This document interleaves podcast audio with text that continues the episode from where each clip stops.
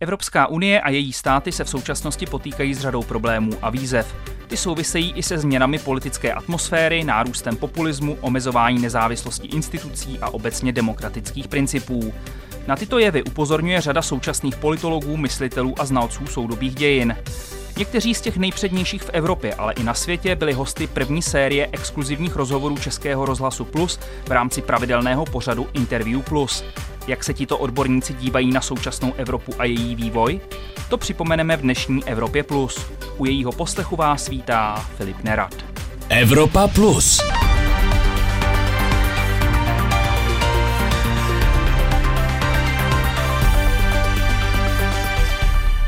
Jedním z mezinárodně nejuznávanějších znalců moderních dějin střední a východní Evropy je americký historik Timothy Snyder.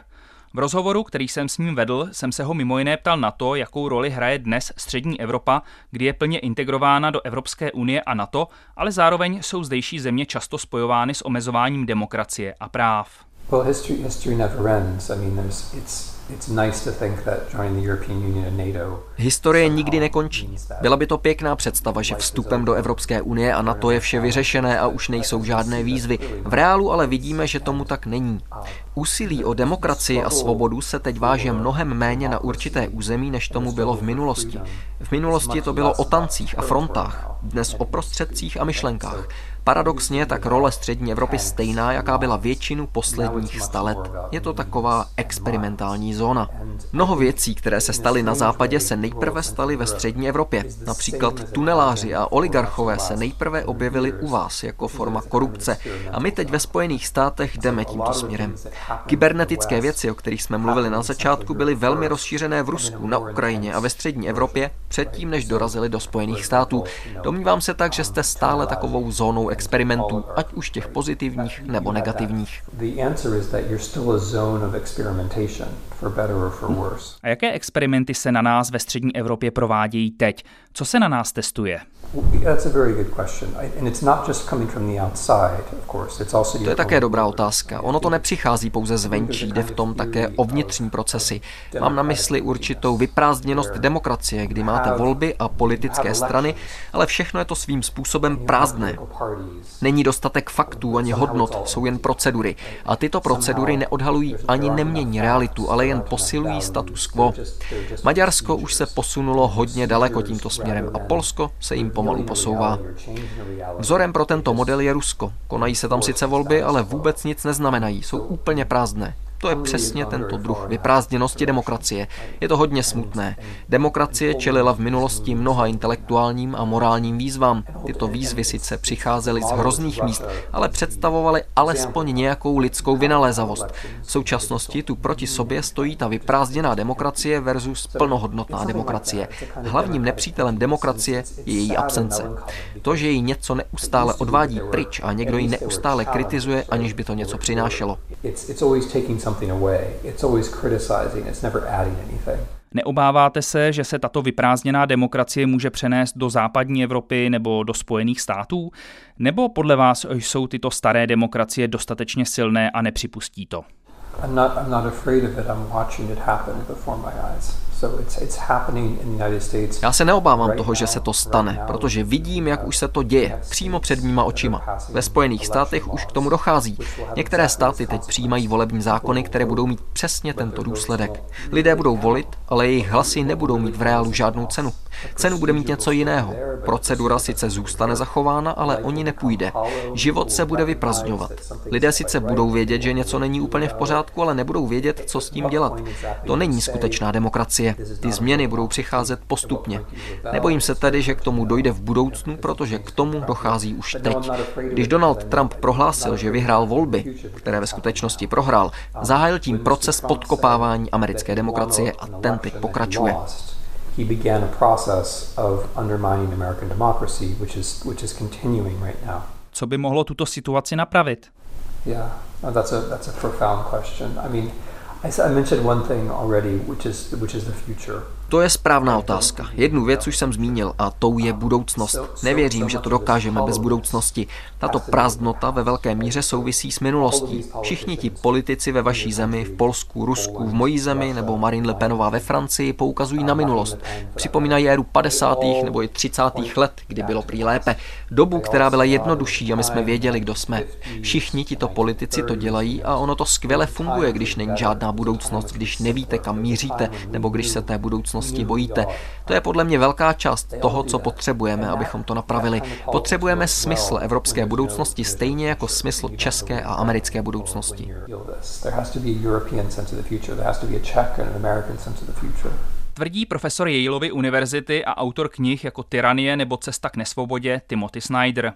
Zatímco on popisuje stav střední Evropy jako vyprázdněnou demokracii, německý politolog Wolfgang Merkel mluví v souvislosti s naším regionem o defektní demokracii. Takto jej aspoň definoval v rozhovoru s naším berlínským zpravodajem Václavem Jaburkem. Vím, že se na to odpovídá těžko, ale co se podle vás může v Evropě v příštích letech stát? Máme očekávat něco podobného jako ve Spojených státech, nebo to nemusí zajít až tak daleko? Pokud budeme věřit dvěma největším filozofům 19. století, Karlu Marxovi a Alexisi de Tocquevillovi, kteří to napsali nezávisle na sobě, Spojené státy nastavují starému kontinentu jakési zrcadlo a pohled do vlastní budoucnosti. Něco na tom asi je. S určitým časovým odstupem děláme skoro všechno jako američané Američani. I celý ten kulturní diskurs k nám přišel z východního pobřeží, z Harvardu, Yale, Princetonu a pak ze stranek New York Times a vysílání CNN. Institucí, které jako takové považuji za dobré, ale nelíbí se mi jejich účinek a takové až misionářské ambice. V Evropě to asi nebude tak vyostřené jako v Americe, částečně díky našim stranickým systémům. Nežijeme ve světě dvou stran, ve kterém ta republikánská, už dávno před začátkem kulturního diskurzu, začala být hodně problematická a měla negativní vliv na americkou demokracii. A rozhodně za to nemůže jen Donald Trump. Naopak v Evropě, snad až na Velkou Británii, nemáme dvoustranický systém, který by se mohl takhle polarizovat.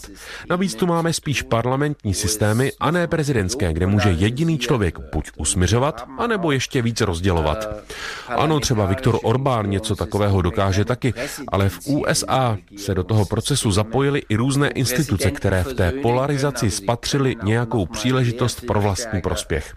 K tomu se tam přidávají mnohem palčivější problémy s rasismem a sociálně-ekonomickými nerovnostmi ve společnosti, které na západě Evropy nejsou tak silné. Takže to nemusí zajít tak daleko, i když ten spor jen tak nezmizí.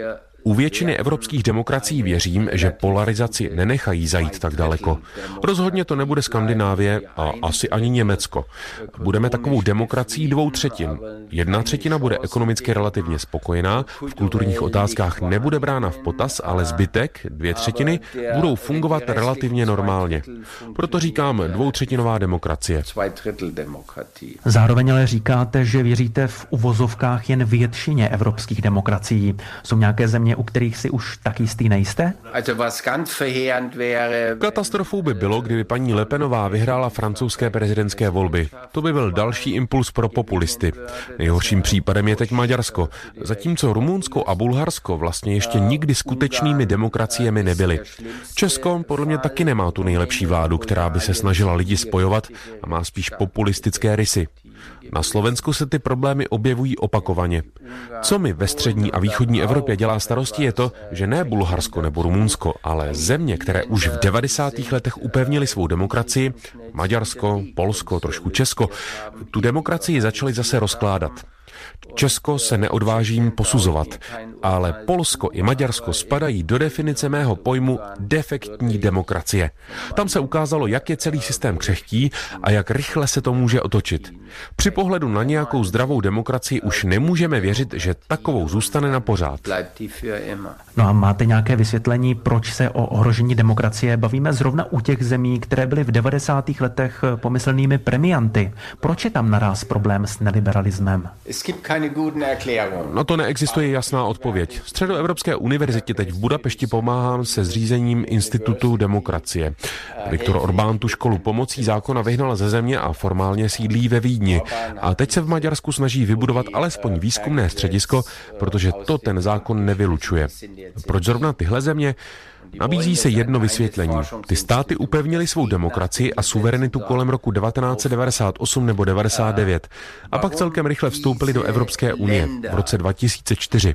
Tím se vlastně znovu připravili o část suverenity a vytvořili tak podloží pro nacionalistické nálady namířené proti Bruselu. Je to jednoduché. Politici všechny nepopulární věci označují za dílo Bruselu, ale už nedořeknou, že tam předtím osobně zajeli a byli to právě oni, kdo o tom pomáhal rozhodovat. Proces popírání vlastní odpovědnosti tam určitě hraje velkou roli. Na východě Evropy zároveň najdete mnoho těch, tak říkajíc, poražených. Lidí, které zaskočila ekonomická a kulturní modernizace. Polsko je trochu jiný případ. Strana Právo a spravedlnost dostává ve volbách kolem 30%.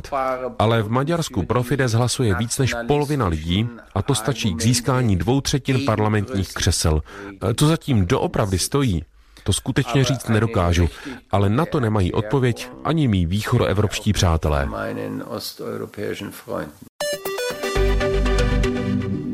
Stále posloucháte Evropu Plus, ve které si připomínáme první sérii exkluzivních rozhovorů Českého rozhlasu Plus s význačnými experty na politiku a společnost v Evropě. Lidé poražení globalizací a moderním vývojem, o nichž v předchozím rozhovoru mluvil německý politolog Wolfgang Merkel, mají podle jeho rakouského kolegy Waltra Eche tendenci naslouchat populistickým politikům a napomáhají jejich vzestupu. Právě na populismus je profesor z Lince a autor knihy Populismus pro začátečníky předním odborníkem a byl samozřejmě také hlavním tématem našeho rozhovoru. Začali jsme tím, jak samotný populismus charakterizuje a jestli existuje nějaká jeho obecně přijímaná definice. Na, es gibt eine einfache Definition, die, die behauptet, es ist eine bestimmte Ideologieform. Ano, existuje. Je to forma ideologie, která vychází z protikladu mezi lidem a elitou. Vychází z toho, že existuje něco jako vůle lidu, kterou nereprezentuje většina, ale tento lid. A pak je tu jedinec, který svou legitimitu odvozuje právě z této vůle lidu. To je populistický vůdce nebo vůdkyně. Ve většině případů jsou to ale muži. Čem je nebezpečí této ideologie? Die Gefahr ist, äh, ist, die, ist, die, ist der Ausschluss Nebezpečí spočívá v tom vyčlenování a v odbourávání demokratických standardů, pravidel a obecně tradiční demokracie. Tradiční liberální demokracie potřebuje ve společnosti vícero mocenských systémů, které se navzájem kontrolují. Tedy ten známý systém Bach a protivach.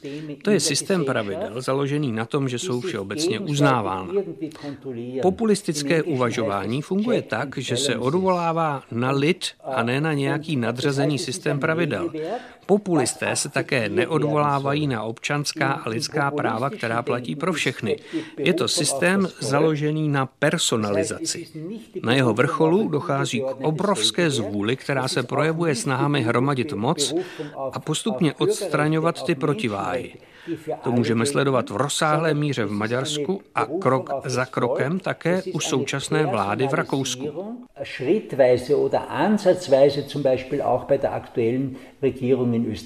Není ale každý politik svým způsobem populistou? Na, Populismus in dieser ausschließenden Denkart nicht. Ne v tomto pojetí populismu jako vyčlenování někoho. Jde o to, jak moc tuto strategii uplatňujete. Samozřejmě, že každý politik musí svoje vlastní hnutí vyzdvihovat a ostatní schazovat a odvolávat se na svou skupinu. To je přirozené. Jde ale o intenzitu této politiky. Pokud tvrdím, že základní myšlenkou populismu je rozdělení na lid a pak ty ostatní, tak se to používá ve třech základních oblastech. Jedna je morální, která vychází z toho, že na jednu stranu jsou kladeni morální lidé a na druhou gauneři nebo špatní lidé. Třeba Babiš o sobě tvrdil, že je tím tvrdě pracujícím podnikatelem, který zajistí pracovní místa a ti ostatní jsou politici, kteří nedělají nic. To používal i ve volební kampani v roce 2017. Druhá oblast se týká pravdy. Ta je nejlépe vidět u Trumpa. Ten tvrdil, že jen on má pravdu. A i když řekl zjevnou nepravdu, tak ji stejně vydával za pravdu a všichni ostatní byli pro něj jenom šiřitelé falešných zpráv. Poslední oblastí je rozdělování na pachatele a oběti. O lidech populisté mluví jako o obětech. Mohou to odvozovat třeba z historie, což jde v případě Rakouska a Maďarska až k CAK monarchii.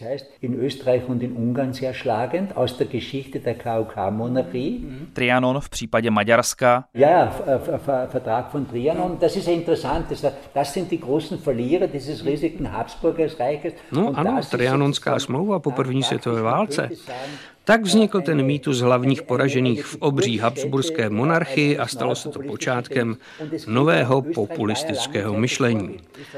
Rakousko bylo v tomto ohledu dlouho vzorem a rakouští svobodní byli dlouhou dobu nejúspěšnějším populistickým hnutím v Evropě. U Trumpa pak můžeme dobře sledovat fenomén tzv. poražených globalizací. Globalizace proměnila od 90. let hospodářský systém a jednou z jejich příčin je také otevření východu. Krach státního socialismu měl vliv na globální kapitalistický systém, který do sebe z východu integroval zhruba čtvrtinu celosvětové populace. Také do Číny začaly přicházet přímé zahraniční investice až po roce 1989. Tehdy odstartoval ten specifický čínský model. Vznikla tak zcela transformovaná světová ekonomika, která se řídila svým vlastním způsobem a přinesla názory, že nelze nic ovlivnit, přinesla rostoucí majetkovou nerovnost a vyhrocení některých problémů. A tohle dokázal Donald Trump skvěle využít. Zaměřil se na tyto poražené ve Spojených státech, kde krachy podniků zanechaly celé oblasti a města zcela zbídačené. Když se vám podaří takové lidi oslovit a ostatní strany to to nedokážou a neumějí jim nic nabídnout, tak potom nastává hvězdná hodina pro populisty. Populismus je také vždy spojený s určitým selháním konkurence. V každé jednotlivé zemi se pak můžeme bavit o tom, co bylo selháním liberálů, co bylo selháním konzervativců a co sociálních demokratů. To se v každé zemi liší. Pořád se u nás ale konají volby. Ty ještě nebyly zrušeny. Máme tedy stále možnost naší volbou to změnit. Pro populismus je klíčové, jaká strukturální narušení jsou v pozadí, o kterých se nemluví a která pomalu vyvolávají rostoucí obavy. Populisté jsou velmi dobří v pojmenovávání těchto obav, jejich tématizování a zasazování do toho obrazu rozdělené společnosti. Tam pak dostávají vlastní dynamiku, která v důsledku ohrožuje samotnou demokracii. Und diese innere Dynamik ist in letzter Konsequenz in letzter Konsequenz demokratiegefährdend. Varoval v rozhovoru pro Český rozhlas Plus rakouský expert na populismus Walter Edge. O ohrožení demokracie a právního státu se dnes v Evropské unii nejčastěji mluví v souvislosti s Polskem a Maďarskem. Obě středoevropské země jsou stejně jako Česká republika členy Vyšegrádské čtyřky. Na současnou pozici a vnímání tohoto regionálního združení jsem se v našem seriálu ptal bulharského politologa Ivana Krasteva.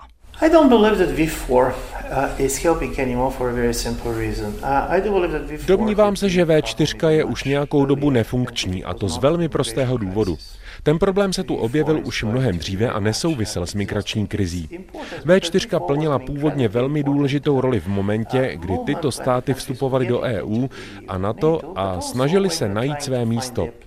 Pak se ale staly velmi odlišnými zeměmi a to i ekonomicky.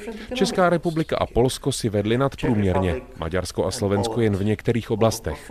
Mají také rozdílnou zahraničně politickou orientaci, kterou v případě Polska ovlivňuje i jeho velikost. Těmto zemím pomáhalo, že mohou společně nárokovat požadavek, který působí legitimně. Jakou ale mají teď společnou pozici? Já tuto společnou pozici teď nevidím. Maďarsko se rozhodlo pro svůj vlastní postup, který je velmi odlišný od kohokoliv jiného, dokonce i od Polska. Maďarsko se stalo hlavním obhájcem čínských zájmů v Evropské unii. Vyhnalo ze země americkou univerzitu a otevírá tam velkou čínskou univerzitu. Premiér Orbán se velmi snaží získat speciální bilaterální vztah s ruským vedením. Z tohoto pohledu tedy začali Maďaři používat V4 k ospravedlňování politiky, která je do značné míry jejich národním rozhodnutím. Vzájemná solidarita tak spočívá v tom, že ji ostatní převezmou. Polsko se zase bojí zůstat osamocené kvůli otázce právního státu a proto je odkázané na maďarské veto. Ale Slovensko a Česko z toho podle mě nic nemají. Zatímco někteří politici se shodují, že myšlenka úzké spolupráce střední Evropy má smysl, střední Evropa by ale neměla být jen V4. Vidíme pokusy, jak víc zapojit Rakousko, Rumunsko, Bulharsko, Slovinsko nebo Chorvatsko, aby její dosah byl mnohem větší a zahrnoval i další nové členské země a nejen klasickou V4. V ní se Česká republika a Slovensko stávají pouhým přívažkem polské a maďarské vlády. Volby to ale můžou změnit. Lidé se chovají tak, jako by Maďarsko mělo zůstat navždy takové, jaké je teď. To samé Polsko. V obou zemích jsou přitom velmi polarizované společnosti. Polsko se politicky velmi podobá Spojeným státům.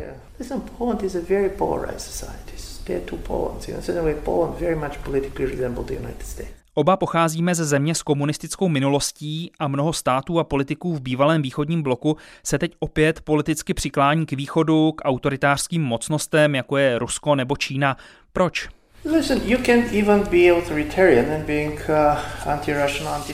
Můžete být dokonce autoritativní a být protiruský a protičínský, jako je polská vláda.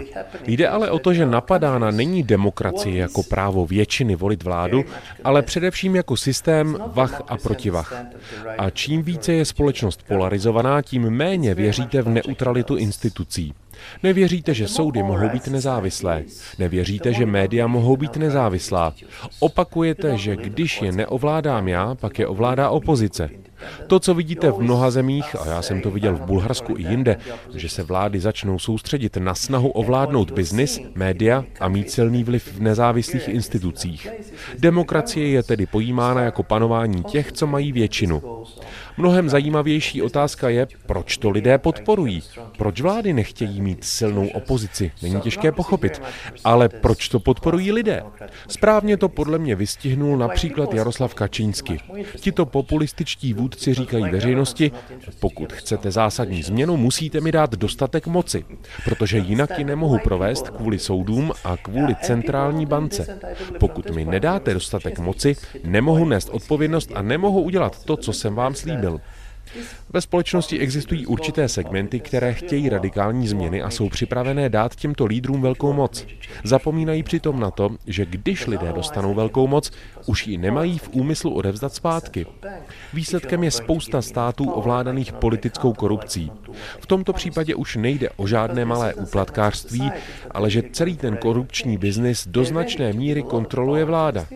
Díky Evropské unii můžeme svobodně cestovat a všude podnikat a nevnímáme tento typ autoritářství tolik, jako v Bělorusku nebo v Rusku, kde lidé nemají tyhle možnosti. Velmi silná část nepolitické společnosti říká, že není rozdíl v tom, kdo je u moci a proč by je to mělo zajímat. Tento druh plíživé koncentrace moci se stal hlavním problémem ve střední a východní Evropě. Dokonce i v některých nefunkčních demokraciích na západě můžete díky delší tradici nezávislých institucí vidět, že si v zásadě vedou lépe